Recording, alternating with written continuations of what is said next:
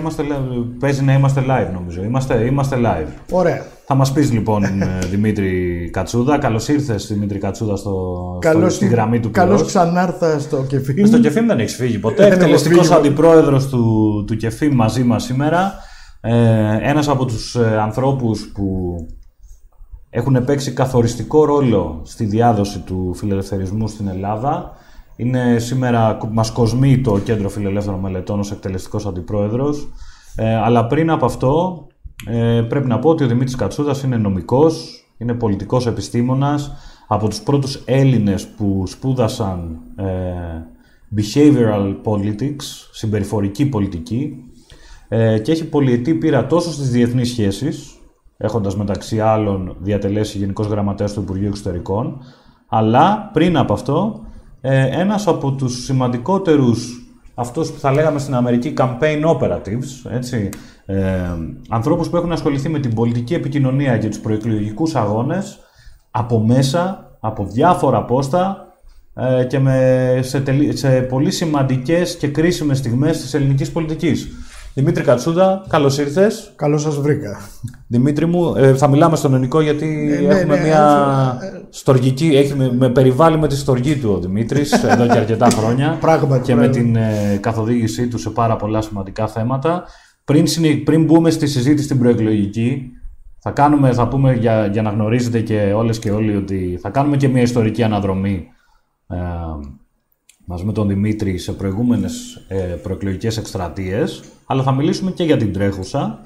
Ε, θα ήθελα να ενημερώσουμε τους ε, ε, θεατές της γραμμής του Πυρός για το ερχόμενο βιβλίο που θα βγει την Παρασκευή με το Φιλελεύθερο, ε, το οποίο θα είναι ο τελευταίος τόμος του Μάρκου Δραγούμη «Η πορεία προς το φιλελευθερισμό».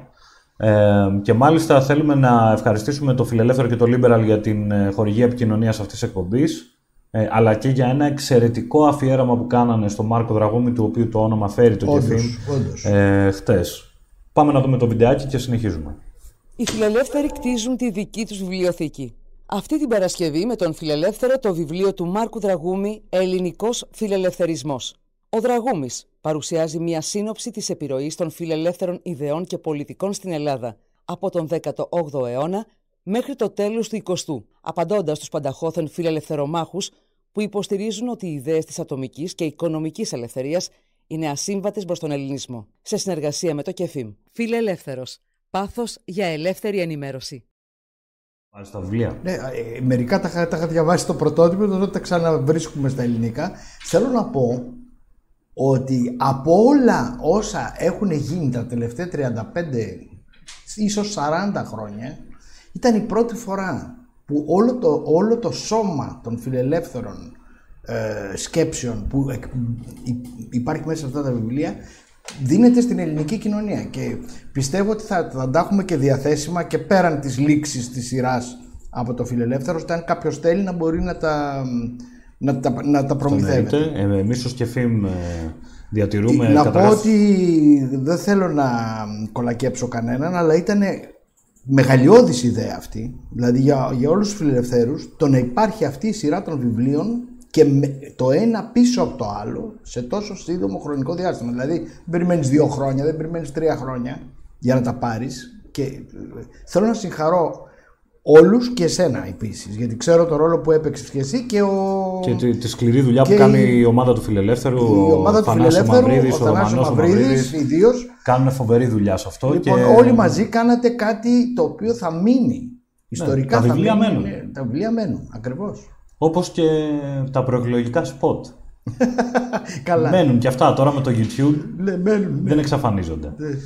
Δημήτρη, πες μας λίγο, κάνε μας μια ιστορική αναδρομή. Πότε άρχισες να ασχολείσαι με την πολιτική επικοινωνία, ε, με ποιους τρόπους, ας πούμε, πρωτοασχολήθηκες; Με, την, με το πρώτο, που το πρωτογύρισα στην Ελλάδα, γιατί είχα κάνει στην Αγγλία και μετά έκανα στάζ στο Ευρωπαϊκό Κοινοβούλιο στις πολιτικές υποθέσεις και αυτό απασχολούσε πολύ την πρώτη δεκαετία της καριέρας μου που ήταν η δεκαετία του 80 που πολύ συχνά μιλούσα για, σαν ειδικός για τα θέματα της Ευρωπαϊκής, ε, ε, ε, της τότε ΕΟΚ. Ε, από πολύ μικρός είχα κάποια σχέση γιατί είχα συνεργαστεί με το ΚΠΕ το οποίο έβγαζε τότε σε 300 αντίτυπα το εμπιστευτικό πολιτικό δελτίο στο οποίο γράφανε ο Λούλης, εγώ, ο Κόλμερ, ο Παπανδρόπουλος και τα λοιπά, όλη η παλιά γενιά των φιλελευθέρων, μεγαλύτερη μου άλλη, άλλη μικρότερη μου.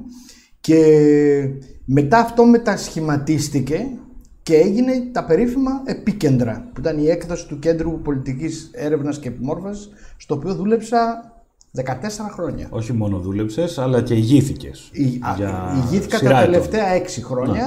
Αλλά και πριν από τα τελευταία 6 χρόνια ήμουν επικεφαλής της επιμόρφωσης, η οποία ήταν. Ένα think tank ήταν το ΚΠΕ για όσοι δεν το ναι, γνωρίζουν. Ναι, ναι γιατί είναι πολύ νέοι Πώς δένει ένα think tank με τις πολιτικές καμπάνιες; Εμείς εδώ στο Κεφίν προσπαθούμε να μείνουμε όσο πιο μακριά τους γίνεται ή να μελετήσουμε τις καμπάνιες ανεξαρτήτως κομμάτων σαν ένα φαινόμενο. Το δεν μπαίνουμε στη διαδικασία να... Το ΚΠΕ σαν ίδρυμα δεν είχε ποτέ ε, κατευθείαν ανάμειξη με πολιτικές καμπάνιες κομμάτων. Όπως επίσης δεν είχε ποτέ χρηματοδότηση από ελληνικά κόμματα. Είχε μια ανεξαρτησία αξιοζήλευτη.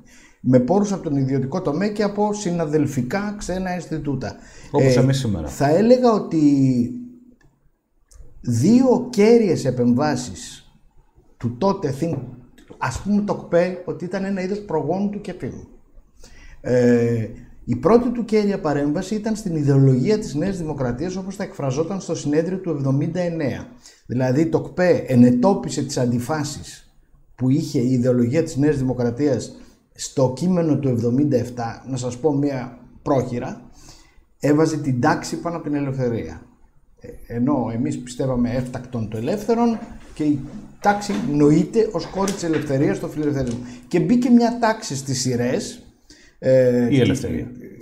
Και, μπήκε ως κυρίαρχη και μάλιστα για πρώτη φορά το, η Νέα Δημοκρατία ως κέντρο δεξιό κόμμα στην Ελλάδα έπαιρνε η ελευθερία είναι μια αρχή ε, για την οποία δεν, μπορεί να, η οποία δεν μπορεί να θυσιαστεί χάρη κανενός άλλου αγαθού. Αυτό ήταν η πρώτη φορά που ελέγεται έτσι σε ιδεολογία κόμματος. Μετά η δεύτερη ε, φορά που ενεπλάκη το ΚΠΕ, αλλά όχι ως ΚΠΕ, ως, Τα στελέχη του δηλαδή. Στελέχη ε, της ερευνητικής ομάδας του ΚΠΕ ήταν όταν δουλέψανε για να φτιάξουν την πρόταση ελευθερίας του 85, δηλαδή όταν ανέλαβε ο Μητσοτάκης, στράφηκε στο ΚΠΕ για βοήθεια ιδεολογική. Και κάποια στελέχη του ΚΠΕ, με επικεφαλής στον ωστότε διευθυντή του, το Γιάννη Τολούλη, αλλά και άλλους, ο Κόλμερ, ο Παντρόπουλος και εγώ κτλ. Φτιάξανε αυτό το κείμενο το οποίο αν διαβάσεις το, τη μελέτη μου για το The Greek Conservatives at the Time of PASOK, το οποίο έχει τα κύρια χαρακτηριστικά του Conservative Movement στην Ελλάδα. Ε, αυτό το άρθρο και αυτό έχει και πολλές ε, ακαδημαϊκές αναφορές διεθνώς. Ε, ένα από αυτά τα κύρια χαρακτηριστικά ήταν ακριβώς ότι δεν υπήγε, δεν, δεν έθετε ποτέ σε ένα ιδεολογικό πλαίσιο τις αρχές του. Ήταν ένα πλέ, ήτανε πάντοτε factual measures, ήτανε τι θα κάνουμε, ήτανε issues. Ε, ήταν η πρώτη φορά που έγινε αυτό και η δεύτερη και τελευταία και δεν ξανά έγινε στην ελληνική ιστορία της κέντρο δεξιάς ήταν τον Ιούνιο του 89 που πάλι έγινε επειδή ήμουν τότε εγώ επικεφαλής του πολιτικού Κρατώ το ότι λες ότι δεν ξανά έγινε ότι θεωρείς ότι δεν γίνεται ούτε τώρα. Ε, λυπάμαι αλλά αν δούμε τα σποτ της Νέας Δημοκρατίας που κυκλοφορούν αυτή την εποχή, έχουν πολλά καλά και άγια, αλλά σίγουρα δεν υπάρχει, σίγουρα δεν υπάρχει ένα, δεν υπάγουν τα μέτρα, τη μείωση της φορολογίας που λένε την ε, βελτίωση της παιδείας, την ε, αδημόσια τάξη που είναι όλα πολύ σωστά τοποθετημένα διότι πράγματι αυτά είναι που καίνε πλην όμως έχει αποφευχθεί ίσως σκοπίμως για την προσέλκυση κεντροαριστερών ψηφοφόρων όλο αυτό το πράγμα να, να μπει σε ένα πλαίσιο που δεν θα ήταν ανάγκη να το πούν φιλελεύθερο. Ούτε το 89 λέγαμε όπως το 85 φιλελεύθερη Νέα Δημοκρατία λέγαμε ελευθερία, δημιουργία, κοινωνική προστασία. Αυτές είναι οι αρχές κτλ. Αυτό στην παρούσα καμπάνια της Νέας Δημοκρατίας απουσιάζει. Επειδή όμως δεν ξέρω τα εσωτερικά του κόμματος γιατί είναι η πρώτη φορά φέτος που δεν έχω ασχοληθεί. Από πότε; Από, Δηλαδή, αρχίζω- έχεις- έχεις αρχίζοντας παίξει από ρόλο το- σε από όλες το- τις εκλογές, από Αρχίζοντας πότε; από το 80, ουσιαστικά από το 85. Από το 85 και μετά, μετά την 86 η Δημαρχιακή της Αθήνας, κέριο ρόλο, πολύ σημαντικό. Του Εύερτ. του Evertt, στο οποίο όμως με είχε στείλει ο Μητσοτάκης, θα πας να βοηθήσεις να βγάλουμε το Δήμαρχο της Αθήνας. Και ήταν ένα είδος παντρέματος να στείλει ο Μητσοτάκης ένα κλασικό φιλελεύθερο να βοηθήσει τον Evertt που ήταν σίγουρα ε, πολύ πιο συντηρητικών πολιτικών γενικά αντιλήψεων. Αν και ήταν πολύ καλός και δυναμικός δήμαρχος, έτσι, ο Evertt. Από τους καλύτερους δημάρχους που πέρασαν, ήταν, έκανε πολύ έργο. Και μάλιστα ήταν η- η- σε αυτή την εκστρατεία θα θυμηθώ μια και το έθεσες. Θα θυμηθώ τι, τι είχα πει να κάνουμε και έγινε και ήταν πολύ πετυχημένο. Επειδή τον λέγανε μπουλντόζα, ήταν η έκφραση ας πούμε, του λέω δεν φωτογραφίζει με ένα κράνος ε, κάποιο από τα έργα που θα κάνεις και μια μπουλντόζα. Και το βάλαμε στο εξώφυλλο του φυλαδίου. Οπότε τελείωσε η ιστορία με τον μπουλντόζα. Και ρωτάει ένας άνθρωπος ο οποίος δεν έχει εξειδίκευση πάνω σε αυτό. Τι είναι αυτό που έκανε εκείνη την ε, πρωτοβουλία που μας αναφέρεις τώρα για παράδειγμα, στοχευμένη και επιτυχημένη, σε σχέση με άλλες πολλές που είδαμε και στις τοπικές εκλογές. Και τώρα κάποιες υποψηφιότητες ε, στα φυλάδια και σε αφήσεις και τα λοιπά που είναι γραφικές και αστείες. Τι είναι αυτό που κάνει τη διαφορά; Από την πλευρά της επικοινωνίας, που έχεις πολύ μεγάλη εξειδίκευση. Τι είναι αυτό που κάνει το μήνυμα που θες να περάσεις; Και ειδικά όταν τολμάς να παίξεις με το χιούμορ, τι είναι αυτό το οποίο μπορεί να κάνει τη διαφορά μεταξύ του εύστοχου και του γελίου; Η απουσία του φόβου. Όταν φοβάσαι, όταν φοβάσαι τον εαυτό σου, κάπου θα την πατήσεις.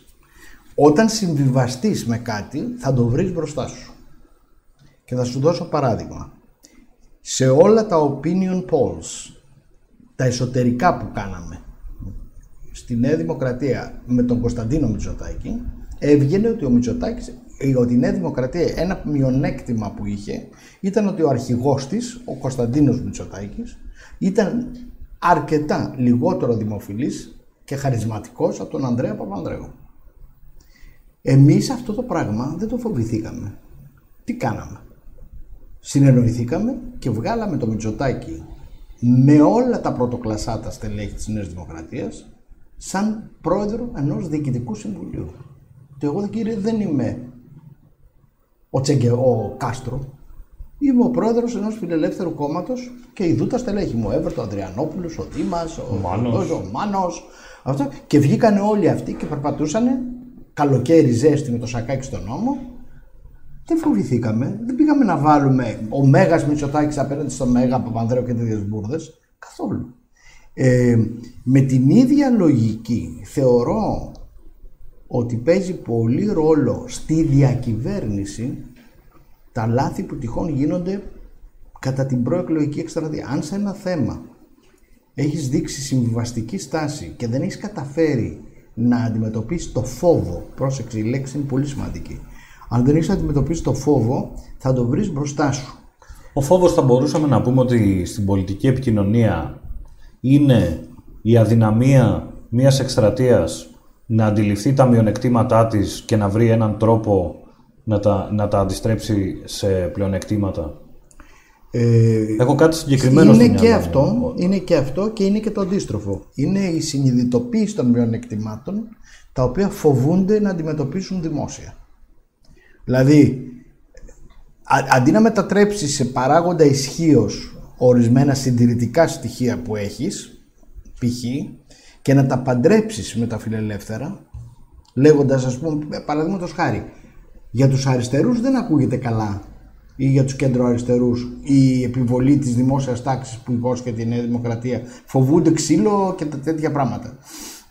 Εάν καταφέρεις να πείσεις ότι η επιβολή της δημόσιας τάξης αυξάνει και δεν μειώνει την ελευθερία, Το οποίο το κάνει η Νέα Δημοκρατία τώρα. δεν κάπου το κάνει ότι δεν θα φοβάστε. Δεν ξέρω αν, αν διαβάσανε κάποιοι από εκεί όχι, τη σχετική δεν- ανάρτηση, αλλά ε, πλέον ε, Ναι. έχω παρατηρήσει σε πολλές εκστρατείες ε, και σε πολλές ομιλίες υποψηφίων της Νέας Δημοκρατίας ότι η ασφάλεια παρουσιάζεται Η, ως η προϋπόθεση ασφάλεια είναι ελευθερίας. σαφές. Ε, αλλά είναι βασικό να παρουσιάζεται ώστε- ώστε και να είναι. Όχι μόνο να παρουσιάζεται. Σου έχω, μια, σου έχω μια έκπληξη. Α, ε, μία διαφήμιση πολιτική από την Αμερική, η οποία θεωρώ ότι είναι η καλύτερη που έχω δει στο να κάνει το εξής. Να πάρει το μειονέκτημα ενός υποψηφίου, να το μετατρέψει σε πλεονέκτημα με τη χρήση χιούμορ και να αναδείξει με αυτό ταυτόχρονα, να πετύχει τριπλό στόχο δηλαδή, τα μειονεκτήματα του αντιπάλου. Θα ήθελα να ετοιμάσει η ομάδα το Paul Wellstone, τη διαφήμιση του Paul Wellstone.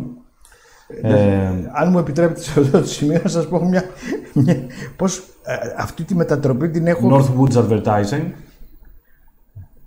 Ναι, πες, πες, Πώς την έχω χρησιμοποιήσει εγώ. Είπα σε κάποιον σε μια δημόσια συζήτηση ότι τα επιχειρήματά σας είναι τόσο πυκνά και, και σοβαρά όσο η κόμη μου. Λοιπόν, για να δούμε τι έκανε ο Πολ Wellstone, να ξέρεις, ήταν δημοκρατικός και σήμερα στις Ηνωμένες Πολιτείες έχει ιδρυθεί στο όνομά του ε, ένας σπουδαίος οργανισμός πολιτικής εκπαίδευσης. Κάτι αντίστοιχο με το Leadership Institute που είναι για τους συντηρητικούς και τους ρεπουμπλικάνους. Ε, είναι το Paul Wellstone Foundation. Ο άνθρωπος είχε, πέθανε νέος ε, από αεροπορικό δυστύχημα ε, και θεωρείται ως ένας από τους κορυφαίους campaigners ε, υποψηφίους ε, τον ΗΠΑ. Μπορούμε να το δούμε; Το έχουμε. Hi, I'm Paul Wellstone, and I'm running for the United States Senate from Minnesota. Unlike my opponent, I don't have $6 million, so I'm going to have to talk fast. This is my wife, Sheila, and our children. This is my house in Northfield, where I've lived for 21 years. My son David farms, and I've worked with Minnesota farmers for years. We must stop the poisoning of the air and the land and the water. I'll lead the fight for national health care. I've been a teacher for 24 years. Labor endorsed. Paul Wellstone won't slow down after he's elected. Vote for Paul Wellstone on November 6th. Τι έκανε ο Wellstone σε αυτή τη διαφήμιση που μου αρέσει πολύ; Πήρε το γεγονός ότι η καμπάνια του ήταν λιγότερο χρηματοδοτημένη, είχε λιγότερους πόρους από τον αντίπαλό του και έκανε ένα τέχνασμα. Είπε ότι επειδή δεν έχω πολλά χρήματα, το οποίο στους δημοκρατικούς δεν είναι θετικό το να έχεις πολλά χρήματα σε μια καμπάνια, είναι σκεπτική προς την παρέμβαση αυτή. Ε, σου λέει θα πρέπει να μιλήσω πολύ γρήγορα. Οπότε είπε τα πέντε βασικά του γρήγορα και στο τέλος όταν είπε ότι I will not slow down, ότι δεν θα καθυστερήσω αφού εκλεγώ, ανέδειξε και το, την κύρια κριτική που είχε προς τον αντίπαλό του, τον γερουσιαστή ε, του οποίου έτρεχε εναντίον, ο οποίος ε, είχε εξαφανιστεί από την πολιτεία του από τη στιγμή που εξελέγει, ερχόταν σπάνια Οπότε... και έχανε και ψηφοφορία στη Γερουσία. Τα έχει αναδείξει αυτά σε άλλα σποτάκια και σου λέει αυτό Περιλαμβάνει δηλαδή maximum αριθμό μηνυμάτων θετικών για τον ίδιο και αρνητικών για τον Αυτό το spot που έδειξες δείχνει και κάτι πολύ βασικό που πολλές φορές ξεχνάνε οι κατασκευαστές των σποτ αν δεν υπάρχει ο πολιτικά υπεύθυνος από πάνω να τους τα θυμίζει. Η... Παλιότερα όταν κάναμε τις τρεις αλλεπάλληλες εκστρατείες του 89-90 που έφεραν τη Νέα Δημοκρατία στην εξουσία λόγω του νόμου του Κουτσόγιοργα, ήμασταν από πάνω από τη διαφημιστική εταιρεία. Και είχαμε και ένα πολύ καλό ξένο σύμβουλο, τον Τζο Γκλικ, ο οποίος ήταν κορυφή. Και εγώ είχα τον πολιτικό σχεδιασμό από πλευράς τεχνοκρατικής. Θα σας πω ορισμένα θέματα που είχαμε αντιμετωπίσει και τα οποία δεν, σήμερα αισθάνομαι ότι δεν τα παρατηρούν καθόλου. Το ένα είναι ότι η διαφήμιση η πολιτική διαφήμιση σπάνια πρέπει να είναι slow motion. Μόνο άμα θες να περάσεις έννοιες. Αλλιώς αυτό που είδαμε είναι ιδεώδες. Δηλαδή εκμεταλλεύτηκε ο υποψήφιος την έλλειψη χρόνου και τι την έκανε. Δεν την, δεν την έκανε απλώς πλεονέκτημα. Δημιούργησε το γρήγορο ρυθμό που απαιτεί ένα τέτοιο post.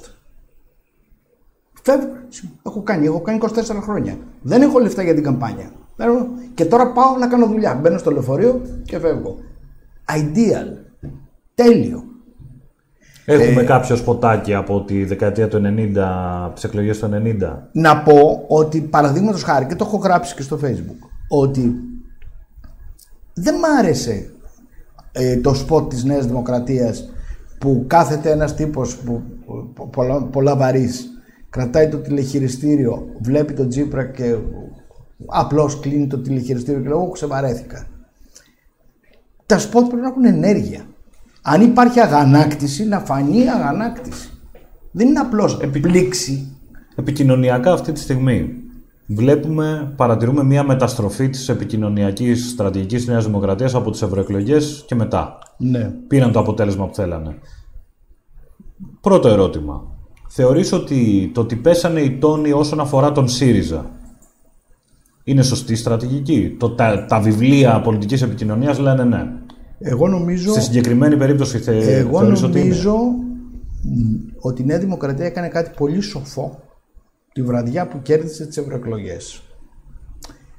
Ότι κατάφερε, και αυτό είναι επίτευγμα στην Ελλάδα, να καλμάρει όλο της το στελεχειακό και οπαδικό δυναμικό και να δείξει μια απόλυτα πολιτισμένη όψη. Δηλαδή ότι εμείς δεν θριαμβολογούμε, έχουμε αίσθηση ευθύνης.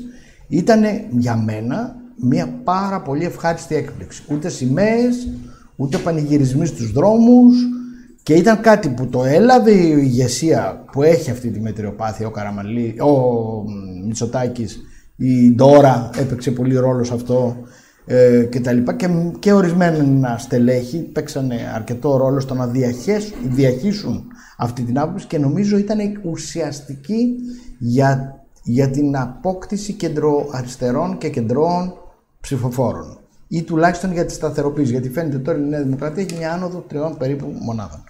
Ε, Πάνω σε αυτό. Άρα- Ε, επειδή άρα είναι, αυτό ήταν σημαντικό το δούλεψε. να πάρει το, την κεντροαριστερά, κομμάτια της κεντροαριστεράς. Εντάξει, τα exit poll δείξανε. ναι, αυτό φαίνεται στις μετακινήσεις. μετακινήσεις από κατευθείαν από το ΣΥΡΙΖΑ στη Νέα Δημοκρατία. Η ερώτησή μου τώρα έχουμε μπει σε μια άλλη περίοδο. Ο, οι τόνοι έχουν πέσει με τον ΣΥΡΙΖΑ και έχουν, αυξη, έχουν γίνει πιο έντονοι σε ό,τι αφορά το Βελόπουλο και τη Χρυσή Αυγή. Εγώ, παρατηρώντας το πώς γίνεται, πώς έχουν ε, υψωθεί οι τόνοι σε αυτό το κομμάτι, διαπιστώνω ότι υπήρχαν δύο στρατηγικές για αν η Νέα Δημοκρατία ήθελε να πάρει εκλογική μερίδα από εκεί. Ο ένας ήταν όχι ακροδεξιή στη Βουλή και όχι να ζει στη Βουλή όπως δήλωσε ο Χατζηδάκης προχτές στην- στο Φιλελεύθερο ή έχει πει επανειλημμένος ο Μητσοτάκης. Και ο άλλος θα ήταν ένας πιο ήρεμος, ελάτε παιδιά μαζί μας τώρα, να προσεγγίσει δηλαδή λίγο διαφορετικά, ελάτε να φύγουμε, να, να φύγει Όχι, οποιοδήποτε. επέλεξαν Είναι, τον καλύτερο τρόπο. Συμφωνείς με αυτό, έτσι. Α, δηλαδή. συμφωνώ και επέλεξαν τον καλύτερο τρόπο. Τη γελιοποίηση. Δηλαδή αφήσανε περισσότερο τους άλλους. Παραδείγματος χάρη ήταν πολύ κέρια η παρέμβαση της Εκκλησίας. Που είπε ότι είναι απαράδεκτο να πουλάς ε, δίθεν επιστολές του Ιησού. Και ούτω καθε- ε, κοιτάξτε, η στρατηγικός στόχος τόσο της Νέας Δημοκρατίας όσο και του ΣΥΡΙΖΑ ήταν η, η εξολόθρευση των μικρών πιο ακραίων σχηματισμών που τους περιβάλλουν. Ο Μεν ΣΥΡΙΖΑ, διότι ο στόχος του είναι η διαχείριση της ήττας με αξιοπρεπές ποσοστό, κάτι το οποίο αν κρίνουμε από τις τρεις τελευταίες έρευνες, μεταξύ των οποίων και αυτή της μέτρων ανάλυσης, επιτυγχάνεται. Δηλαδή ο ΣΥΡΙΖΑ επιτυγχάνει το βασικό του στόχο σε αυτές τις εκλογές ήδη, ο οποίος είναι να μην μείνει στο χαμηλό ποσοστό των ευρωεκλογών, αλλά να αυξήσει την επιρροή του και να έχει περίπου το 1 τέταρτο χοντρικά του εκλογικού σώματος, κάτι που τον εγκαθιστά στο πολιτικό σκηνικό σε πολύ πιο μεσοπρόθεσμη βάση. Αυτό επιτυγχάνεται γιατί όλες οι έρευνες δείχνουν από 25, 26, 27 κτλ. Αντίστοιχα και αυτό είναι το παράξενο, ε, η αντιπολίτευση και η κυβέρνηση και η αντιπολίτευση επιτυγχάνουν και οι δύο τους στόχους τους. Ο Μεν Μητσοτάκης αύξηση του ποσοστού, το οποίο μπορεί να φτάσει και το 40%, μπορεί να είναι και λίγο λιγότερο, αλλά πάντως έχει αύξηση του ποσοστού και σχεδόν, δεν θα έλεγα ποτέ τη λέξη βέβαια, δεν μ' αρέσει, αλλά πολύ πιθανή την αυτοδυναμία. Τώρα είναι ένα θέμα προσεζήτηση. Χαμηλή αυτοδυναμία ή όχι. Η ισχυρή αυτοδυναμία. Και επιτυγχάνει και ο αντίπαλος του Τσίπρας το, το, το στόχο του που να, ισ- να ισχυροποιηθεί, να έχει μια σοβαρή βάση για να μπορεί να ξεκινήσει ό,τι αντιπολίτευση θελήσει να κάνει. Ε, και εδώ Θα- θα, θα- θα ήθελα πούμε- να σας πω θα κάτι πούμε επ' αυτού. περισσότερα για την τωρινή Επ' αυτού μου αναμέτρηση. επιτρέπετε να πω κάτι για να, γιατί είναι μια συζήτηση που γίνεται κάθε μέρα. Και θα, την, την έχεις υποστεί και εσύ. Όλοι λένε ότι θα κάνει αντιπολίτευση και θα χαλάσει τον κόσμο ο Τσίπρας και θα καίει τους δρόμους κτλ. Αυτά τα πράγματα έχουν, είναι περιορισμένοι ισχύως από εδώ και πέρα. Πρώτον, ο κόσμος έχει ξε, ξεφανατιστεί. Δεύτερον, όταν έχεις κυβερνήσει 5,5 χρόνια και και όταν έχεις κυβερνήσει πάνω στις γενικές αρχές των μνημονίων, χωρίς συγκρούσεις, με σημαντική υποστήριξη από τη ΣΥΠΑ και την Ευρωπαϊκή Ένωση, όταν ε, Όταν χρειάζεται. ακολουθούσε τη γραμμή, όπως ας πούμε στο Μακεδονικό είχε μια πολύ σημαντική στήριξη από, τη, από όλη τη Δύση. Λοιπόν, δεν μπορείς να εμφανιστείς μετά ξανά επαναστάτης με την ίδια πιστικότητα. Αυτά τότε μπορούσες, γιατί και πρέπει να πούμε για να κάνουμε και μια κριτική στην κεντροδεξιά, ότι ο Τσίπρας φούντωσε από το 12, από το 10, ε, στηριζόμενος και στα περίφημα ζάπια. Δηλαδή ότι είχε και η Νέα Δημοκρατία αντιμνημονιακή στάση μέχρι το 12. Επικοινωνιακά ήταν σωστά τα ζάπια όμως. Δεν- Από την επικοινωνία, όχι τη στρατηγική. Και ξέρω ότι επειδή έχεις Θες να πεις αν έπιασε έχεις το διατελέσει σύμβουλος και άνθρωπος που συνδιαμορφώνει στρατηγική πολιτική και επικοινωνία πολιτική. Θα σου ζητήσω να διαχωρίσεις λίγο Ασφαλώς. το ένα από το άλλο. Και ε, θέλω μία κάνω απάντηση συνέχεια. για το αν τα ζάπια επικοινωνιακά απέδωσαν. Διότι, ας πούμε, για παράδειγμα, εάν δούμε τον ηθικό κώδικα του American Association of Political Consulta- Consultants, σου λέει ότι η δουλειά σου σαν political consultant δεν είναι μόνο να εκλέξεις τον υποψήφιο, αλλά να τον εκλέξεις με όρους τέτοιους που να μπορεί να κυβερνήσει πάνω σε αυτά για τα οποία εκλέχθηκε. Λοιπόν, α, ε, τα ζάπια λοιπόν έχουν την αντίφαση μεταξύ των δύο αυτών αρχών που περιέγραψες. Η, ο- η μία αρχή κλωτσάει την άλλη. Τι κάναν τα ζάπια. Προσωρινά ψιλοενίσχυσαν τη Νέα Δημοκρατία, αν και αριθμητικά αυτό δεν συνάγεται καθόλου.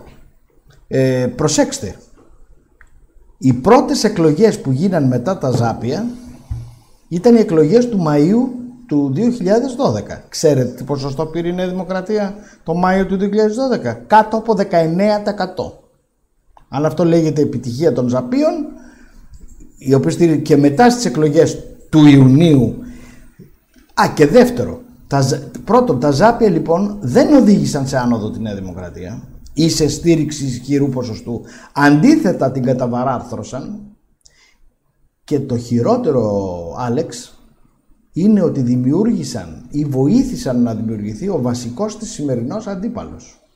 Διότι η άνοδος του Τσίπρα αρχίζει αμέσως μετά τα μνημόνια και έφτασε να, να έρθει στην εξουσία και να κυβερνήσει 5,5 χρόνια. Επομένως, ρητά και υπεύθυνα λέω και το είχα αποδείξει και με την πολιτική μου στάση. Διότι όταν τότε η Ντόρα Μπακογιάννη διαφώνησε με το, με το λαϊκισμό ε, τη- της εποχής με τα Ζάπια και τα λοιπά και δημιουργήθηκε ένα μικρό φιλελεύθερο κόμμα η Δημοκρατική Συμμαχία ήταν η πρώτη φορά που πολιτικά για ένα διάστημα εγκατέλειψα τη Νέα Δημοκρατία και υποστήριξα τη Δημοκρατική Η, Συμμαχία. η, η αναφορά σου στην κυρία Α, Μπαγκογιάννη. και συγγνώμη, μπορεί να πέθανε η Δημοκρατική Συμμαχία γιατί μέσα στην πόλωση του 2012, αλλά αυτά που είπε το 10 ότι ήταν το σωστό να γίνουν, δικαιώθηκαν εκ των πραγμάτων. Μιας και αναφέρθηκε στην κυρία Μπαγκογιάννη, μου έρχεται στο μυαλό ότι έχεις συνεργαστεί με πάρα πολλούς πολιτικούς. Θα σου κάνω τη δύσκολη ερώτηση. Ποιος είναι α- ή ποια είναι ε, από τους πολιτικούς που έχεις συμβουλέψει ο ή η καλύτερος campaigner ή καλύτερη campaigner. Η καλύτερη campaigner, ε, διότι έχει ταλέντο στο να διαλέγει τι θα αναθέσει το καθένα κτλ. ήταν ασφαλώς η Ντόρα, Ακόμα και από τον πατέρα της που έχει συνεργαστεί. Ο πατέρας της δεν ήταν campaigner. Ο πατέρας της ήταν, ε, εν- όπως και η Ντόρα έχει μια ηγετική φυσιογνωμία, ο πατέρας της ήταν επίσης πολύ ηγετική φυσιογνωμία. Α, ο πατέρας της πιθανόν να άκουγε λίγο πιο πολύ. Ε, προσωπικά τις καλύτερες αναμνήσεις τις έχω και από τους δύο, αναμφίβολα, αλλά την εκτίμηση και το σεβασμό που είχα από τον Μακαρίτη, τον Κωνσταντίνο Μητσοτάκη, δεν θα τον ξεχάσω ποτέ. Ποτέ δεν Παρ' με όλα είχε- αυτά προκρίνεις την τώρα ως ε, Ε, καλύτερη campaigner. Σαν, ναι, σαν campaigner, γιατί, η Ντόρα είναι η ίδια campaigner. Ο Μητσοτάκης δεν ήταν ο ίδιος campaigner. Ε, άκουγε και αποφασίζαμε τι πρέπει να κάνει. Δηλαδή ή- ήταν σαν πρόεδρος ενός συμβουλίου που οι μέτοχοι ε, κάνουν κάποιες, ή, ή, ή πώς το λένε, οι επιστημονικοί σύμβουλοι Ενώ- της εταιρείας. ενώ η Ενώ η Ντόρα Ντόρα ήταν CEO. ήταν, ήτανε, είχε ένα δικό της προσωπικό know-how, δηλαδή ότι πρέπει να πω αυτά. Και δύσκολα της άλλαζες γνώμη. Πιο εύκολα άλλαζες γνώμη στο Μητσοτάκη για ένα θέμα. Ε, η Ντόρα, άμα λέει, όχι, εγώ θα πω αυτά. Δεν είναι... Η Ντόρα έχει, κοίταξε, όλα τα μέλη αυτής της οικογένειας ε, που είχα την, ε, την ιστορική ας πούμε. Πρέπει να τονίσω ότι η σχέση μου με την οικογένεια Μητσοτάκη προέκυψε τελείως τυχαία. Δηλαδή, αν θες να πω, έδινα μια διάλεξη στο γραφείο του Ευρωπαϊκού Κοινοβουλίου για την ε, Ευρωπαϊκή, δεν ήταν ακόμα Ευρωπαϊκή Ένωση, το 87. Ναι. Το 87. Με ήξερε ο Μητσοτάκης από το 85 που κάναμε το μανιφέστο, αλλά ένα από τα παιδιά, ας πούμε. Και ήρθε να με συγχαρεί μετά την ομιλία μου και μου λέει μπορείς στην, σε 7 το βράδυ να έρθεις στην οδό Ερατοσθένους που ήταν το πολιτικό του γραφείο στο Παγκράτη. Και πήγα στην οδό, βεβαίως λέω κύριε πρόεδρε να έρθω και πήγα στην οδό Ερατοσθένους και μου λέει ήσουν καταπληκτικός, η ομιλία σου ήταν καταπληκτική, ξέ, ξέρεις να μιλάς και να γράφεις. Μπορείς να μου γράψεις μια ομιλία για την Πάτρα που θα μιλήσω στην κεντρική πλατεία. Και έτσι ξεκίνησε η Και δεν συνεργασία. ήταν αυτό. Το ποιο ήταν το, το, το, το παλούκι; Λέ- Λέω, μάλιστα κύριε πρόεδρε, πόσο με έχω, 10 μέρες, 20. Όχι, λέει, μέχρι αύριο το πρωί στις 7. και πήγα, πήγα σπίτι μου, δεν κοιμήθηκα και το βράδυ, έγραψα την ομιλία και θυμάμαι ο- η- το μεγάλο καλαμπούρι που θα το θυμάμαι σε όλη μου τη ζωή. Είχα γράψει, είχα καθιερώσει να βάζω το πολίτες στα πλαίσια του φιλελευθερισμού και έλεγα πολίτες των πατρών λαοί της Αχαΐας από κάτω. Και είχα γράψει αυτές τις δύο λέξεις και μία ώρα δεν ήξερα πώς να αρχίσω. Και μετά θυμήθηκα ορισμένα principles που είχα μάθει στο πανεπιστήμιο και βγήκε μια πολύ καλή ομιλία, ενθουσιάστηκε. Οι Και από- πολιτικοί τις διαβάζουν τις ομιλίες που γράφουν οι λογογράφοι ή α, τις αφήνουν και Καταρχήν, πάνε στα δικά ο τους; Μητσοτάκης είχε πάντα άμεση συμμετοχή. Δηλαδή, όταν τέλειωσα την ομιλία, την επόμενη μέρα το πρωί, καθίσαμε παράγραφο-παράγραφο. Ε, έλεγε εδώ αυτό το θέλω, αυτό δεν το θέλω κτλ. Και λοιπά. Έκανα το τελικό σου λούπομα μέχρι τι 10 το πρωί. Ο Μητσοτάκης περισσότερο από κάθε άλλον ουσιαστικά συνδιαμόρφωνε τις, τις ομιλίες του. Αλλά ήταν και ο άνθρωπος ο οποίος άμα έβλεπε ότι όπως του το πήγαινες ήταν πολύ καλό, Δεν είχε την ανάγκη να το Μπορούν- κοκκινήσει δηλαδή. όχι, αλλά τσακωνόταν και με άλλους πολύ σπουδαίους συνεργάτες. Θυμάμαι μια φορά, ας πούμε, με το Σουβλιά, όπου ο Σουφλιά είχε με αντίρρηση για ορισμένα πράγματα που δεν είπα. Που δεν είχα βάλει στην ομιλία, δεν έβαλα ορισμένες υποσχέσεις. Και λέω, κύριε Πρόεδρε, έλεος, μην, μην γίνουμε κι εμείς Πασόκ, ας μην μπουν αυτά. και όταν φτάσαμε στη Λάρισα και βγήκαμε από το αεροπλάνο, έξαλλος ο Σουφλιά κουνούσε το. το και λέει, Πού είναι, δεν λέτε αυτά που έχουμε πει να πείτε. Τι θα πούμε στους αγρότες; Λέει ο Μητσοτάκης, αρκετά λέμε, αρκετά. Λοιπόν, έχουμε ετοιμάσει το σποτάκι από τη δεκαετία, μιας και μίλησε στον, ε, Κωνσταντίνο, για τον Κωνσταντίνο Μητσοτάκη ο Δημήτρης. Να δούμε ένα σποτάκι της εποχής. Δεν είναι απαραίτητα το καλύτερο ή το πιο Ωραία. ε, πετυχημένο, αλλά είναι ένα που έχει επιλέξει η ομάδα του Κεφίμ για να συνεχίσουμε λίγο αυτή την κουβέντα και σε λίγο θα πάμε προς τα πιο πρόσφατα, με σκοπό να έχουμε τελειώσει περίπου στις 2. Ε, ναι, να είμαστε και λίγο στις παρούσες εκλογές. Ναι. ναι. Να το χρησιμοποιήσουμε ως πάσα. θα τα κάνει. Το είδαμε και με την κυβέρνηση Τζανετάκη. Ό,τι είπανε το εφήρμοσαν. Καλύτερο πρόγραμμα. Ρεαλιστικό πρόγραμμα. Μπορεί να υλοποιηθεί. Εδώ μπορώ να στηριχτώ. Το μόνο κόμμα που μπορεί να έχει κανείς εμπιστοσύνη. Θα υπάρχει πικοκίνημα στον τόπο. Θα είναι σίγουρα καλύτερα από ό,τι ήταν μέχρι τώρα. Σίγουρα θα είναι καλύτερα. Και θα πάει η Ελλάδα μπροστά. Δεν φοβόμαστε το αύριο, γιατί ξέρουμε που βαδίζουμε. Μαζί και εσύ για μια καλύτερη Ελλάδα. Νέα Δημοκρατία.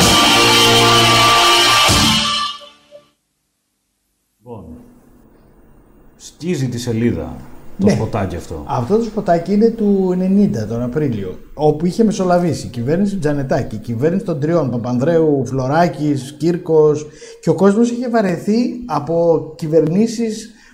Άντε να τα βρούμε, άντε να συνεννοηθούμε και τώρα άντε πάμε να φτιάξουμε μια αυτο, αυτοδύναμη κυβέρνηση. Αυτό που λέει και να τώρα. δείξει την αποφασιστικότητα δηλαδή. Για να δείξετε ένα αποφασιστικό. Πάμε μπροστά και ό,τι και να ψηφίσατε, ψηφίστε Νέα Δημοκρατία. Αλλά λέει, μην καταλήξουμε πάλι στα παζάρια. Μάλιστα. Ήταν, θεωρείς, ε, η εκστρατεία εκείνη η καλύτερη στην οποία έχεις συμμετάσχει; Όχι, η καλύτερη που έχω συμμετάσχει ήταν αναμφίβολα του Ιουνίου 10 του 89, όπου είχα, και μάλιστα ήταν προσωπική μου συνεισφορά Ήσουν ο αυτό. campaign manager ε, στη Ναι, συγκεκριμένη. μαζί με τον Τζο Γκλικ, ε, όπου κάναμε μια απίστευτη δουλειά. Δηλαδή, για να σας δώσω μια εικόνα, δεν ξέρω τι γίνεται τώρα, κάθε πρωί υπό τον Μητσοτάκη συνεδρίαζε η εκλογική επιτροπή. Κάθε πρωί. Και πολλές φορές συνεδρίαζε την ίδια μέρα το απόγευμα. Είναι πρωτοφανές.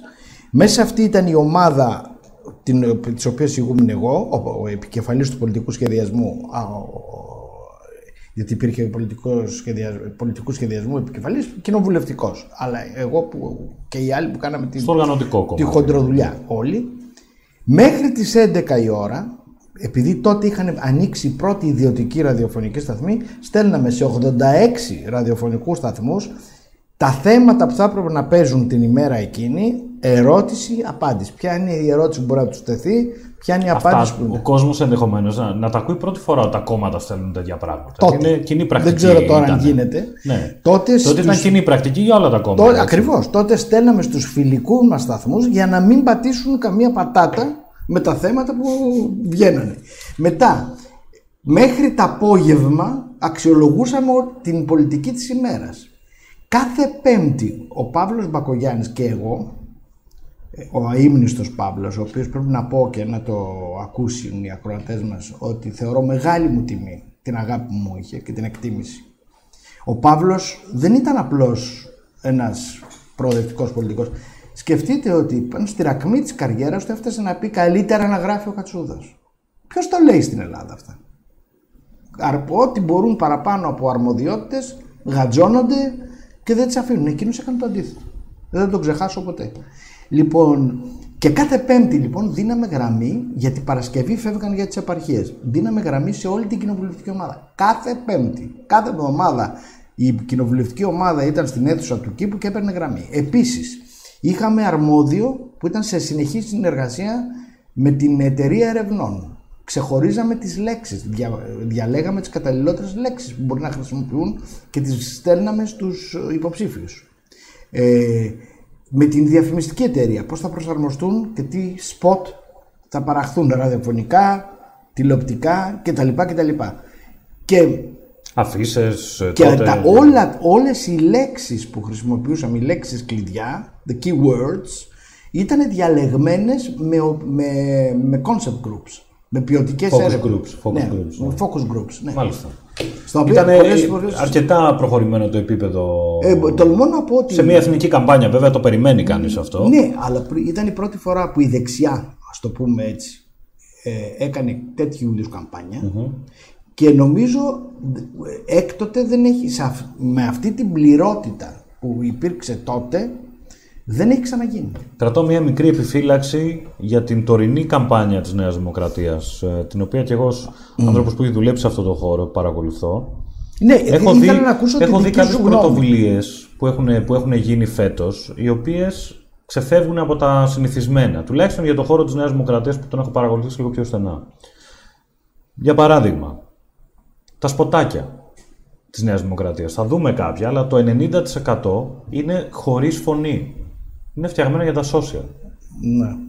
Γιατί στο Facebook, για παράδειγμα, που είναι ένα κύριο εργαλείο πολιτικής επικοινωνίας σήμερα, όταν δεν έχει ο άνθρωπος για να ακούσει τη φωνή πρέπει να, να το επιλέξει. Οπότε χάνεις ή δεν το κάνεις. Ακριβώς. Και είναι γραμμένα όλα. Ο ΣΥΡΙΖΑ έχει βάλει υποτίτλους. Θα δούμε, έχουμε και ένα και το, που με τον ε, κύριο Τσίπρα και ένα με τον κύριο Μητσοτάκη, ε, τα οποία θα δούμε μόλις αμέσως να τα χρησιμοποιήσουμε ως πάσα. Όμως έχουν γίνει και κάποιες κινήσεις, τις οποίες μια καμπάνια λογικά δεν προβαίνει αν δεν έχει, κα- αν δεν έχει άρτια οργάνωση σε όλα τα υπόλοιπα.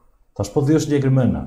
Πρώτον, η Νέα Δημοκρατία κυκλοφόρησε σποτάκι στην νοηματική, το Ναι, οποίο το δεν ξέρω. έχει ξαναγίνει. Το ξέρω, είναι η πρώτη φορά. Και το δεύτερο, το πρόγραμμα της Νέας Δημοκρατίας έχει κυκλοφορήσει σε braille. Έχει τυπωθεί σε braille για να, διαβα- για να μπορούν να το διαβάσουν οι Ναι, ναι, ναι, πολύ σπουδαία αυτά τα δύο.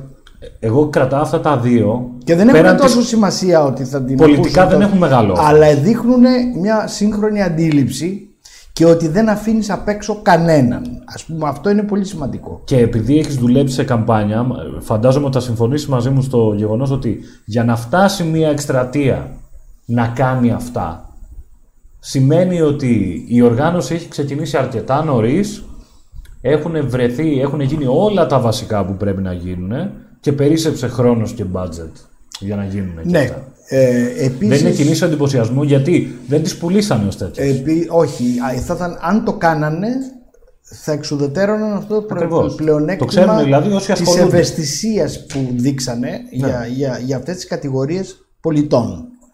Αυτό που θέλω να πω είναι το εξής. Ένα δεύτερο που είναι από το positive side, από τη θετική πλευρά της Νέας Δημοκρατίας σε αυτές τις εκλογές, είναι οι πολύ στοχευμένες εμφανίσεις, οι προετοιμασμένες θέλω να πω, με τον ίδιο τρόπο που περιέγραψες, ε, και αυτό δεν έχει πολύ επισημανθεί, ας το επισημάνουμε τώρα. Το θετικό αυτής της εκστρατείας σε σχέση με άλλες ήταν ότι κάθε εμφάνιση του Κυριάκου Μητσοτάκη στόχευε στην κάλυψη και ενός θεματικού ή ηλικιακού ή κατηγοριοποιημένου κοινού. Π.χ. επαγγελματίες, άνεργοι νέοι Δυτικής Αθήνας, ε, γεωργοί. Έχουν μελετήσει προφανώς υπάρχει βάθος στην εκστρατεία και έχουν μελετήσει τις κατηγορίες και κάθε του εμφάνιση στέλνει το μήνυμα προς τη συγκεκριμένη κοινωνική ομάδα. Αυτό είχαμε επιχειρήσει. Και σε οργάνωση τέτοια, εμένα μου θυμίζει τον Τζίπρα του 2015. Ο Τσίπρα του Ναι. 2015 ήταν πάρα πολύ καλά οργανωμένος. Τώρα Αυτό δεν είχε το βλέπω. επιχειρηθεί να γίνει και με τον πατέρα του. Α, πλην όμως ατύχησε λίγο σε ορισμένες περιπτώσεις και πάλι έβγαινε το κεντρικό μήνυμα ενώ... Για, για, για να δούμε. Έχουμε το. Α, μου το επιτρέπετε spot- να σας πω Ναι, κάτι ναι. πάνω σε αυτό το θεματικό Βεβαίως. γιατί νομίζω είναι ιστορική σημασίας και ε, άγνωστο στο ευρύ κοινό. Πρώτων εκλογών του 89 η Νέα Δημοκρατία σε σχέση με το Πασόκ τότε του Ανδρέα Παπανδρέου παρουσίαζε σημαντικό κενό, σημαντική υστέρηση στις έρευνες στις γυναίκες οι οποίες είναι το 52,3% του πληθυσμού της Ελλάδος. Και έγινε σύσκεψη με τον Γκλικ, με τον σκηνοθέτη που θα. και αποφασίσαμε ότι δεν είχαμε άλλο μέσο γιατί αυτό μιλάμε. Ήταν, εμφανιζόταν μία εβδομάδα πρώτων εκλογών. Και αν είχες λαγκούνα, αν είχες κενό στις γυναίκες, είχες τεράστιο κίνδυνο. Και βρήκαμε ότι η μόνη λύση ήταν να χρησιμοποιήσουμε την πρώτη τελευταία συγκέντρωση που ήταν της Θεσσαλονίκης. Όλος ο λόγος που έγραψα για τον Κωνσταντίνο Μητσοτάκη για τη Θεσσαλονίκη εκείνη την ημέρα ήταν φτιαγμένος κατά βάθος για τις γυναίκες. Δηλαδή, οι μανάδες διαβάζουν τα παιδιά τους μέχρι τα μεσάνυχτα. Πού θα πάει το θέμα της παιδείας. Ήταν όλη η ομιλία, ενώ ε, φαινομενικά έμοιαζε να απευθύνεται σε, στους πάντες, στην ουσία ήταν για τις γυναίκες. Με το δε σκηνοθέτη, τον Παπαδόπουλο, που είχαμε κατασταθεί μέσα στο βαν νωρίς, είχαμε ξεχωρίσει σημεία της πλατείας που ήταν η γριά με την αγγονή. Ε, γυναίκα Μαμά με, με το τον, παιδί, γυναίκα μαμά με με τον το άντρα. παιδί και όλες οι λήψεις και στα σημεία που του είχα σημειώσει του σκηνοθέτη και του είχα υπογραμμίσει ότι στο σημείο αυτό δείχνει στη γιαγιά στο σημείο αυτό δείχνει στο κοριτσάκι και, το, και συνέβη το απίστευτο μετά τα μέσα της εβδομάδας που έγινε η ομιλία στη Θεσσαλονίκη κάνουμε δημοσκόπηση γιατί και βλέπουμε ότι είχαμε κλείσει το κενό θα μου πείτε με μια συγκέντρωση Αυτά για να, για να ξέρετε και εσείς που μας βλέπετε. Ότι όταν πα- βλέπετε ας πούμε μια φωτογραφία μιας εκδήλωσης που είναι άδεια και εμφανίζεται γεμάτη. Υπάρχουν κάποιοι άνθρωποι σαν τον Δημήτρη Κατσούδα οι οποίοι έχουν κάτσει, έχουν Όχι, δεν- οραματιστεί το πώς πρέπει να εμφανιστεί ο υποψήφιος. Ε, Η δουλειά ενός συμβούλου είναι να εμφανίσει τον υποψήφιο με την καλύτερη, στην καλύτερη δυνατή εικόνα του, έτσι. και είναι μια πάρα πολύ δύσκολη δουλειά.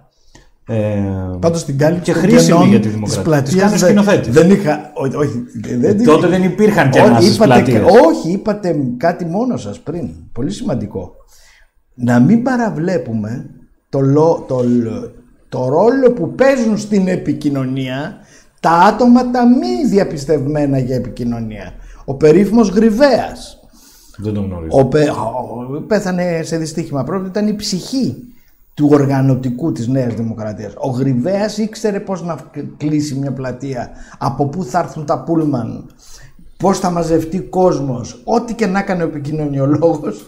Ε, αν δεν είχες τέτοιους ανθρώπους που χύσανε υδρότα στο, στο, επί του πεδίου για να πετυχαίνουν. Η grassroots πολιτική. Και ξέρεις δηλαδή. αυτού, αυτού του είδους τώρα τα στελέχη δεν πολύ υπάρχουν. Είναι ένας λόγος Αυτούς που λέγαμε παλιά κομματάρχες, ας πούμε, και τέτοια. ναι, αυτούς. κομματάρχες οι κομματάρχες λέμε περισσότερο όταν τραβάνε ψήφους. Αυτοί κάνανε την οργανωτη... Ο Γρυβαία, πώς τον λέγανε τον άλλον. Ο... Έλα. Τέλος πάντων δεν έχει σημασία. Οι, οι αφανείς ήρωες. Πιο αφανείς από εμάς. Τους επικοι... τους επικοινωνια... τους επικοινωνιολόγους και τους strategists. Ήταν πιο αφανείς και κάνανε δουλειά απίστευτη. να βρουν ανθρώπους να έρθουν στο τελευταίο χωριό. Υπήρχε οργάνωση. Αυτούς που παίρνουν υποψήφοι και τους λένε την τάδε του μήνα. Προσέξτε θα είναι τι θα στο κάνουν. καφενείο. Και οι της οποίοι Μπούρας, ξέρανε ας να πούμε. κατεβάζουν καντήλια. Ναι.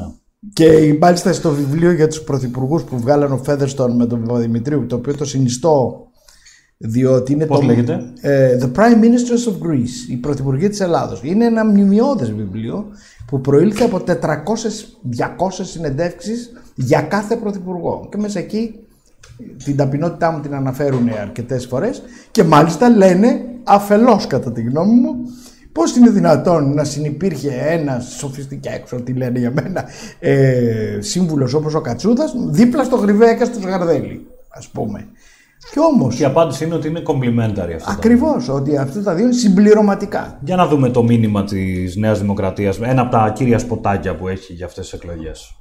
Και αμέσως μετά το τσίπρα. Περάσαμε 10 δύσκολα χρόνια. Μια οδύσσια. Στις 7 Ιουλίου έφτασε η ώρα να προχωρήσουμε μπροστά. Είμαστε έτοιμοι με το σχέδιο. Ισχυρή ανάπτυξη για όλους τους Έλληνες. Είμαστε έτοιμοι με την ομάδα που θα το κάνει πράξη. Καινούργια πρόσωπα. Νέοι άνθρωποι με γνώση και όρεξη για δουλειά. Αυτή η χώρα έχει μεγάλες δυνατότητες. Προπαντός γιατί έχει ανθρώπους πολυμήχανους, εργατικούς και περήφανους. Ανθρώπους που αξίζουν ένα καλύτερο μέλλον σε μια καλύτερη Ελλάδα. Για να τα καταφέρουμε, χρειάζομαι τη στήριξή σας. Στις 7 Ιουλίου ψηφίζουμε. Στις 8 Ιουλίου ξεκινάμε.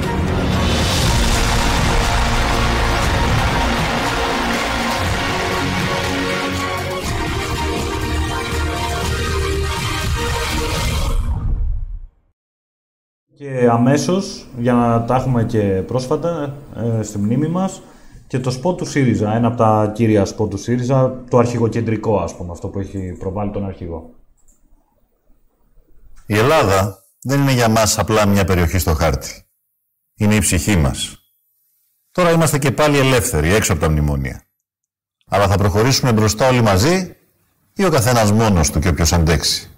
Στις 7 Ιουλίου να είσαι εκεί. Αποφασίζουμε για τη ζωή μας.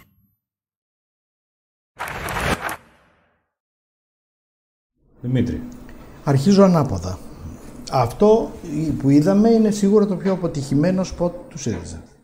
Ε, υπάρχουν σποτ του ΣΥΡΙΖΑ που είναι πολύ πετυχημένα και μιλάω για την... Τότε να ετοιμάσει η ομάδα άλλο, γιατί δεν γίνεται να, μα- να, μα- Ε, να μπο- έχουμε αν το πιο έχετε ας πούμε αποτυχημένο. αυτό το σποτ που μιλάει για την οικογενειοκρατία, ή- ή αυτό, αυτό το σποτ εγώ μπορεί να είχα, να είχα μια τεχνοκρατική και πολιτική και φιλική σχέση με μια από τις μεγάλες ε, πολιτικές οικογένειες ε, στην Ελλάδα. Είμαι περήφανος γι' αυτό γιατί ήταν όλοι εξαιρετικοί.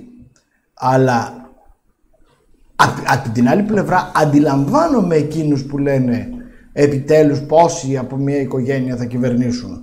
Λοιπόν αυτό ο ΣΥΡΙΖΑ το έχει πιάσει, είναι υπαρκτή τάση στον κόσμο, το έχει πιάσει και το έχει κάνει σποτ. Ε, η- να σχολιάσουμε το σποτ της Νέας Δημοκρατίας, το οποίο έχω ένα θετικό και ένα αρνητικό να πω γι' αυτό. Αυτό που είδαμε το σποτ. Ναι. Είναι καλό σποτ, δείχνει ήρεμη δύναμη, ο ρυθμός είναι αργός αλλά επιβλητικός, αλλά από την άλλη μεριά υπάρχει κάτι το ψόφιο στην οπτική εικόνα. Με την, στην προσπάθειά τους να αποδώσουν τα χρώματα της Νέας Δημοκρατίας, αν, θα ήθελα, αν, αν θέλετε, να το ξαναβλέπαμε το σποτ της Νέας Δημοκρατίας, μετά από αυτά που θα πω. Σε ποιο σημείο, ναι. Ε, Ναι, αυτό το... Θε- μπορούμε να, μπορεί να παίζει το βίντεο όσο Ναι, μιλάς, χωρίς όσο τον μιλάω, ήχο. ναι. Γίνεται το ίδιο κύριε σποτ, σκηνοθέτα. το ίδιο σποτ να ξαναπαιχτεί. Χωρίς Λοιπόν, τον ήχο όμως. αν θα, γίνεται. θα δείτε ότι διαπράττουν οι διαφημιστές εδώ πέρα το λάθος Θα τα κάνει. να, Το είδαμε και με την Ακουγόμαστε. κυβέρνηση να Τζανέτ. είναι Όχι αυτό. Ναι, να αρχίσει πρώτα για, για, την- για να, το, να το δουν από το κοπημένο αυτό που λέω οι θεατές μας. Ε, Ωραία. Λοιπόν, Λοιπόν, υπάρχει ένα υπογάλαζο. Προς... Να το, το βλέπετε. Όλο το σποτ αυτό προσπαθώντας να δώσει χρώματα νέας δημοκρατίας. Κοιτάξτε εδώ. Ο Μεν Κυριάκος εμφανίζεται υπερβολικά χλωμός μέχρι κίτρινος. Το δε, ο δε ουρανός δεν είναι γαλανός. Είναι μόνο, με ξε- Βλέπετε Είναι τα σαν να χρώματα. είναι γκρίζος ο- ναι, κυριαρχεί γκριζογάλας. μια γκρι- ε, Εδώ, εδώ. Μια γκριζάδα. Μια σκοτεινότητα.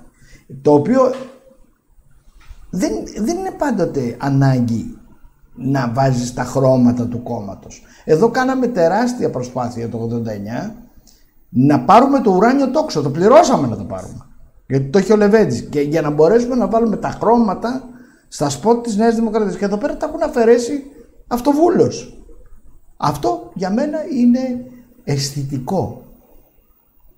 Καταντάει πολιτικό φυσικά όπως όλα σε μια καμπάνια, αλλά είναι αισθητικό λάθος της καμπάνιας και το κάνουν σε πολλά σποτ της Νέας Δημοκρατίας. Για να δούμε, έχουμε το ένα καλύτερο του...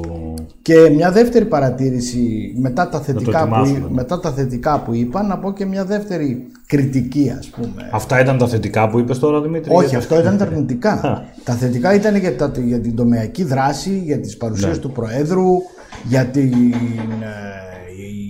για το ότι πλησίασαν ειδικές ομάδες, πολλά τα θετικά. Ε, αλλά υπάρχουν, αυτό είναι καθαρά τεχνικό που λέω τώρα. Δηλαδή είναι προφανές ότι κανένας από το κόμμα δεν είχε το μάτι να πει στη διαφημιστική εταιρεία «Φίλε, δεν θέλω ψοφίλα στα χρώματα».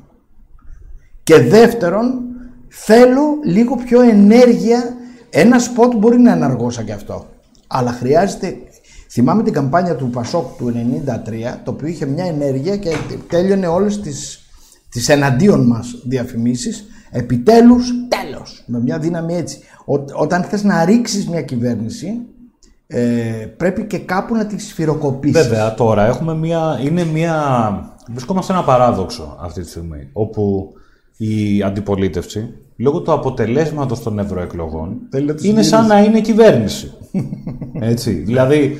Ε, Αυτό το είπαμε και πριν. ναι, οπότε ε, έχουμε ένα σποτάκι. Εγώ θεώρησα το πρώτο σποτ που είδαμε να αντιπαραβάλουμε δύο αρχηγοκεντρικά σποτάκια. Έχω ένα σποτάκι του ΣΥΡΙΖΑ που η καμπάνια τους ε, σφίζει από ενέργεια στα σποτ που δεν είναι ο Τσίπρας μέσα. Ναι, ακριβώς. Ε, ένα πολύ πιο ενεργητικό και πολύ πιο ε, με πολύ μεγαλύτερη πυγμή σποτ. Για να το Παρόλο δούμε. ότι λένε ότι ο Τσίπρας είναι το επικοινωνιακό τους πλεονέκτημα, προσέξτε εδώ για να γελάσουμε λίγο.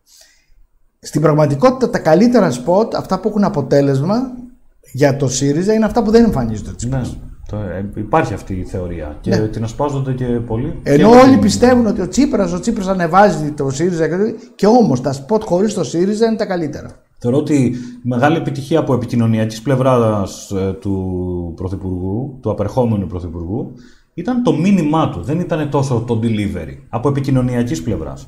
Είχε, έχει φοβερό αισθητήριο στο τι πρέπει να πει και στο πώς θα το πει. Δεν το Ότι- είχε σε δεν- ευρωεκλογές. Το ξαναπέκτησε σε κάποιο ποσοστό. Δηλαδή ένα Μιλάω πλεονέκτημα. ιστορικά εγώ, δεν μιλάω τώρα για τον Α, τελευταίο ναι, μήνα. ναι, ναι, ασφαλώς. Πε- περισσότερο είναι το Τώρα χάρισμα του στο τι πάλι θα πει παρά στο πώς το λέει. κατάφεραν να φτιάξουν ένα αφήγημα αμυντικό. Ένα αφήγημα περισσότερο από ό,τι το κατάφερε η Νέα Δημοκρατία. Η Νέα Δημοκρατία είναι θεματική και είναι καλή στα θεματικά. Δημόσια τάξη, ε, λε- ε, παιδεία δυναμική, ε, δυναμική οικονομία, μείωση φόρων κλπ. Όμως, σε αντίθεση με την εποχή του πατέρα του, ε, σε αυτή τη φάση δεν κατάφερε να τα υπαγάγει σε ένα ιδεολογικό πολιτικό πλαίσιο από το οποίο να πηγάζουν. Παραμένουν θεματικές απόψεις ή προγράμματα. Για να δούμε το μη ζητάς πολλά. Μη ζητάς φάρμακα, μην μιλάς για δικαιώματα, μην τεμπελιάζεις, μην κάθεσαι τα Σαββατοκύριακα. Δούλευε 8, 9, 10, 12 ώρες την ημέρα. 7 μέρες την εβδομάδα. Δούλευε, δούλευε, δούλευε. Μην κάνεις διακοπές. Τι να τον κάνεις στον ελεύθερο χρόνο. Μην θυμάσαι τα μνημόνια. Ευλογία ήταν τα μνημόνια. Οι δανειστές ήταν φίλοι μας. Μην ασχολείσαι με τη σύνταξη. Πια δεκατητήτη. Του του τους γρουσουζιά. Μην πας να ψηφίσεις. Μην διεκδικείς. Μην το ψάχνεις. Τώρα δεν παίζουμε. Αποφασίζουμε για τη ζωή μας. διαφήμιση. Θα σου πω όμως κάτι. Είναι μια εξαιρετική διαφήμιση. Αλλά Και για εμένα μου άρεσε πάρα ποιον. πολύ. Είναι, για αντιπολίτευση. Ακριβώς αυτό. Μου Δεν το είναι πήρες για α- κυβέρνηση. Μου το πήρες από το στόμα. Αλλά μην ξεχνάμε, επανερχόμαστε σε αυτό που είπα πριν. Ότι ο ΣΥΡΙΖΑ λειτουργεί ιδίως αντιπολίτευσης. Καλά, εδώ έκανε Και ο ήταν στόχος αντιπολίτευση του- και την ώρα που κυβερνούσε. Ναι, ε, και, ε, ακριβώς. Κάνανε και Αλλά τώρα ο διαδηλώσεις εναντίον στόχος των του πια νομοσχεδίων είναι ένα σεβαστό ποσοστό για να ασκήσει, όχι για να ασκήσει αντιπολίτευση. Για να, επι- για- δεν νομίζω ότι έχουν κατά νου καν. Πρέπει να, να αποθυ, αποθυσαυρίσετε το κείμενο που ξεφώνησε ο Τσίπρας στην Δραπετσόνα ή στον Κορυδαλό νομίζω, όπου μέσα εκεί περιέχονται όλα, τα οποία, ε, όλα αυτά που σκοπεύει να κάνει για να υπονομεύσει την επόμενη κυβέρνηση. Τα έχει πει ανοιχτά. Δηλαδή έχει βγάλει αντιπολιτευτική ομιλία ήδη με το τι θα κάνει με πρωθυπουργό το Μητσοτάκη. Επομένως ο στόχος τους δεν είναι, με αυτά δεν είναι ο στόχος τους να πάρουν την κυβέρνηση. Δεν είναι τόσο ανόητη. Να κάνουν μια ισχυρή αντιπολίτευση. Μια ισχυρή, είναι το είπαμε από την αρχή. Η αρχή της κουβέντας μας συμφωνήσαμε και εσύ και εγώ ότι αυτός είναι ο στόχος τους. Και από ό,τι βλέπω στις έρευνες το πετυχαίνουν. Δηλαδή, άμα- άμα έχει ταπακώσει το 25, είναι ασφαλής ο Τσίπρας προσωπικά και σαν ηγέτης του. Τι θα κάνουν ε, με την εμπειρία που έχεις στις καμπάνιες; Η παραλία πόσο πραγματικός εχθρός είναι και πιανού. Δεν είναι τόσο η παραλία. Είναι η Ή υποχρεώση. το κατά καλό καιρό, ας πούμε. Όχι, προσέξτε. Εγώ είμαι πάντα της τελευταίας στιγμής. Ή πάω όπου, όπου έχει άδειο, ας πούμε, ή πάω σε, κα- σε καμιά φιλική οικογένεια γιατί είμαι εργένης. Αλλά πολλοί κόσμος έχει οργανωμένες τις διακοπές του από χρόνια, από μήνες. Και ξέρει ότι το πρώτο δεκαπενθήμερο θα είναι ξέρω εγώ, στο πήλιο ή θα είναι στο εξωτερικό. Λοιπόν, αυτός μπορεί μόνο για να ψηφίσει, να πετάξει τα λεφτά που έδωσε στα τουριστικά γραφεία; Όχι. Μην ξεχνάμε ότι ο Ιούλιος και ο Αύγουστος είναι οι δύο μήνες διακοπών. Και ποιος θα Λοιπόν, η- ζημιωθεί από αυτό; Νομίζω θα ζημιωθεί. Κοιτάξτε, προ- αυτό το έχω σκεφτεί πολύ.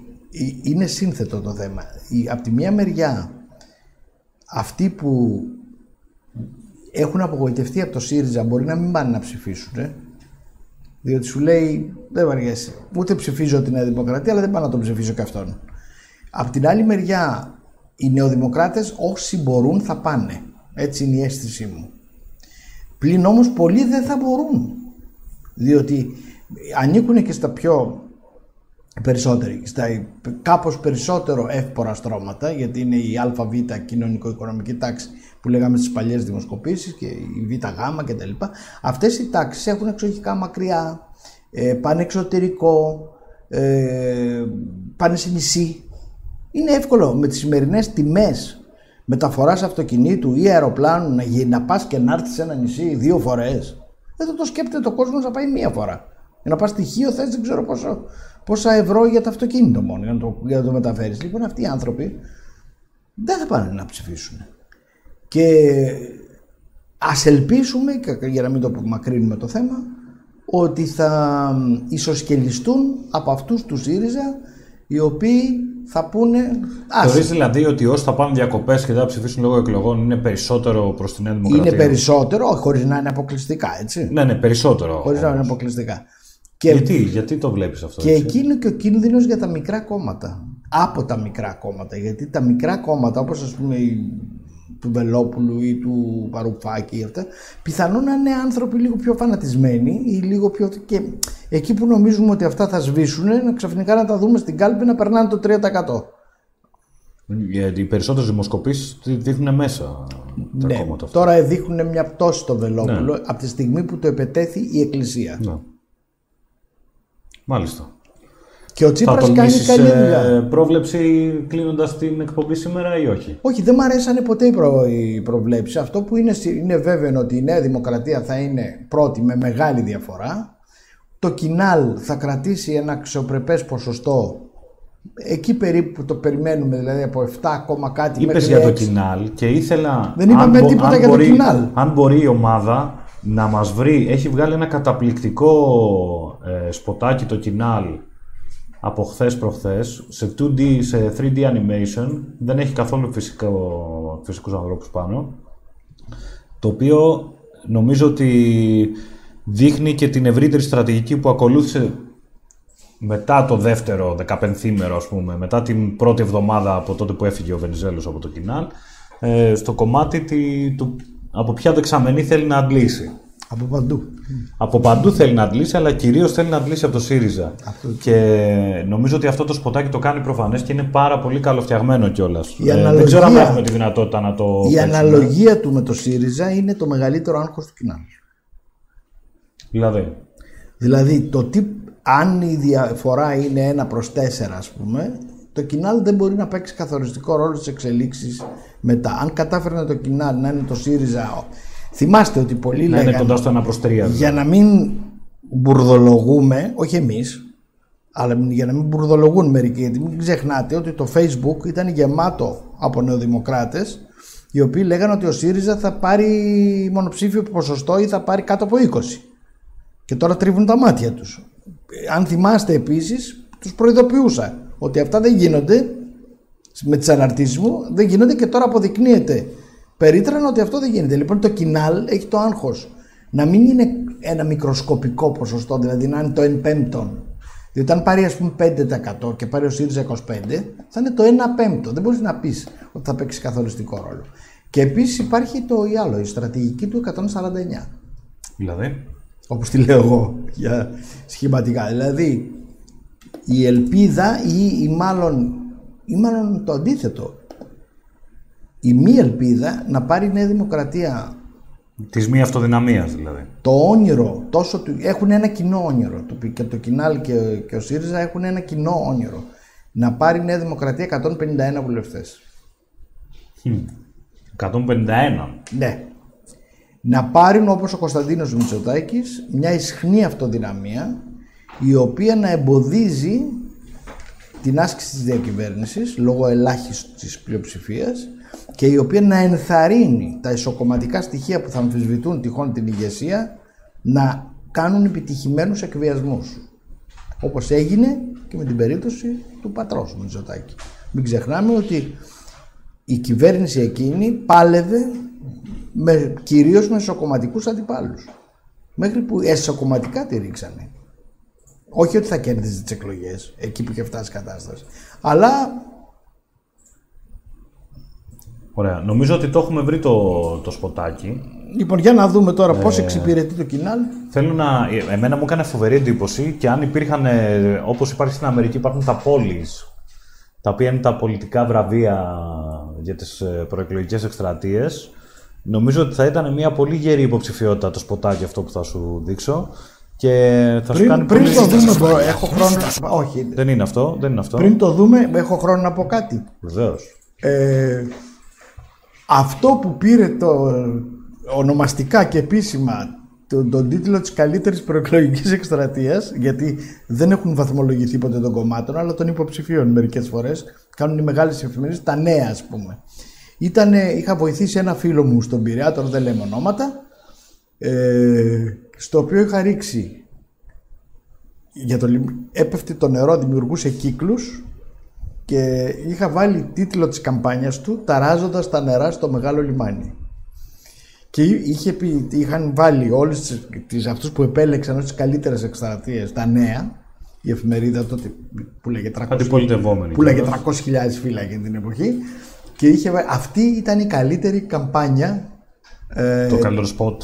όλων των δημοτικών εκλογών, ναι. Όχι και γενικά όλα όσα του είχα ετοιμάσει ήταν στη γραμμή ότι εγώ έρχομαι εδώ να ταράξω τα νερά στο λιμάνι. Και ήταν και η, καμ- η, το Ναι, οπτικοποιημένο. και το λιμάνι, έχει και τα νερά. Είναι Ναι, είναι ακριβώς. πολύ πετυχημένη. Για να δούμε το σποτάκι του Κινάλ.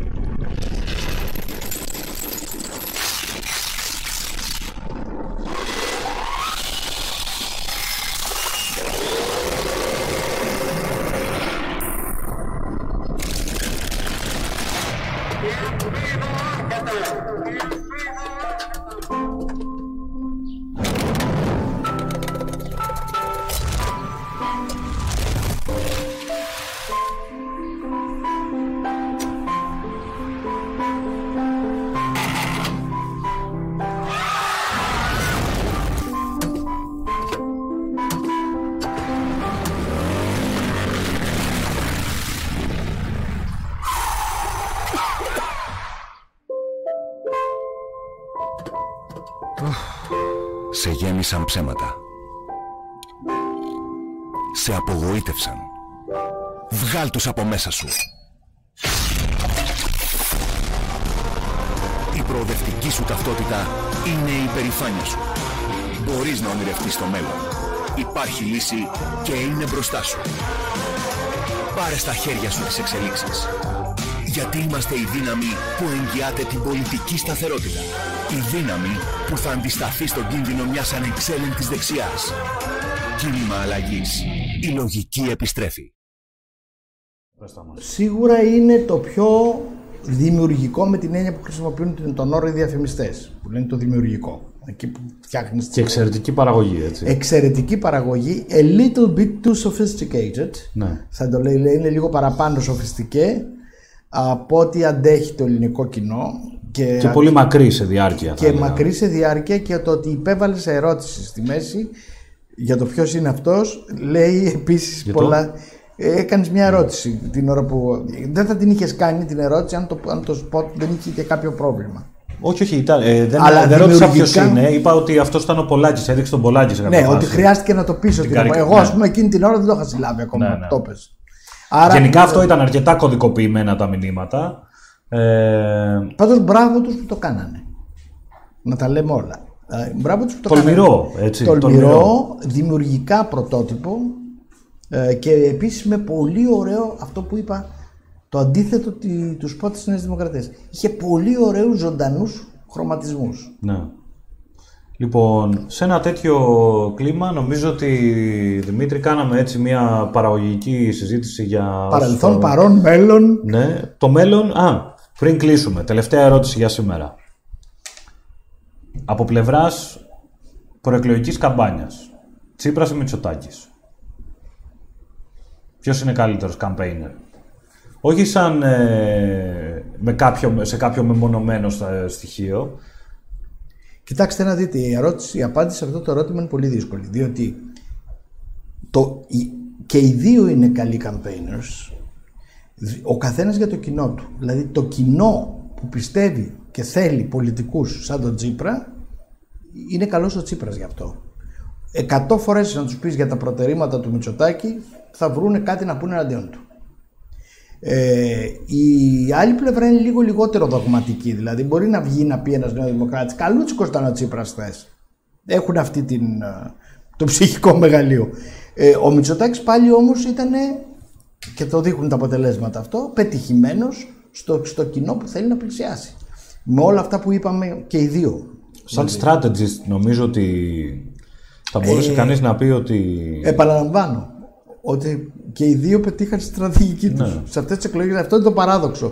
Βέβαια, ο Τσίπρας στις ευρωεκλογές νόμιζε ότι μπορεί και να, τη, να τις Η χτυπήσει. μεγάλη ήττα του Τσίπρα ήταν οι ευρωεκλογές. Εκεί ήταν. Οπότε, εγώ βάζοντας κάτω τα δεδομένα, βλέπω ότι από τη μία πλευρά έχουμε έναν ε, Μητσοτάκη ο οποίος μπορεί και να σχεδόν διπλασιάσει το κόμμα του. Αν το κρίνεις από το Μάιο του 12, θα κυριολεκτικά θα το Δεν θα το υπέρδιπλασιάσει. περίμενε κανείς ότι η Νέα Δημοκρατία θα πλησίαζε το 40%. Και μάλιστα όλη αυτή την περίοδο υποτιμούμενος από τους αντιπάλους του. Νομίζω ότι το Μητσοτάκη τον υποτιμήσανε πολύ. Και τελικά ο Μητσοτάκης έχει τον τρόπο του να κάνει αυτό που θέλει. Ναι. Και, από την άλλη ο Τσίπρας που νομίζω ότι όποιος τον ξεγράψει βιάζεται.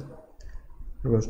Είναι αυτό που νομίζω βγάλαμε ένα από τα συμπεράσματα της ημέρας είναι ότι η περίπτωση εκλογών που και οι δύο αντίπαλοι σε, με βάση βέβαια τις αποτυχίες που είχε ο Τσίπρας τόσα χρόνια και τη- το κόστος για τη χώρα ιδίως του 2015 ο στόχος του ήταν να μείνει λίγο πάνω ή πάνω στο 25%. Ε, αυτό μάλλον το πετυχαίνει. Δεν μπορούμε να ξέρουμε ποτέ.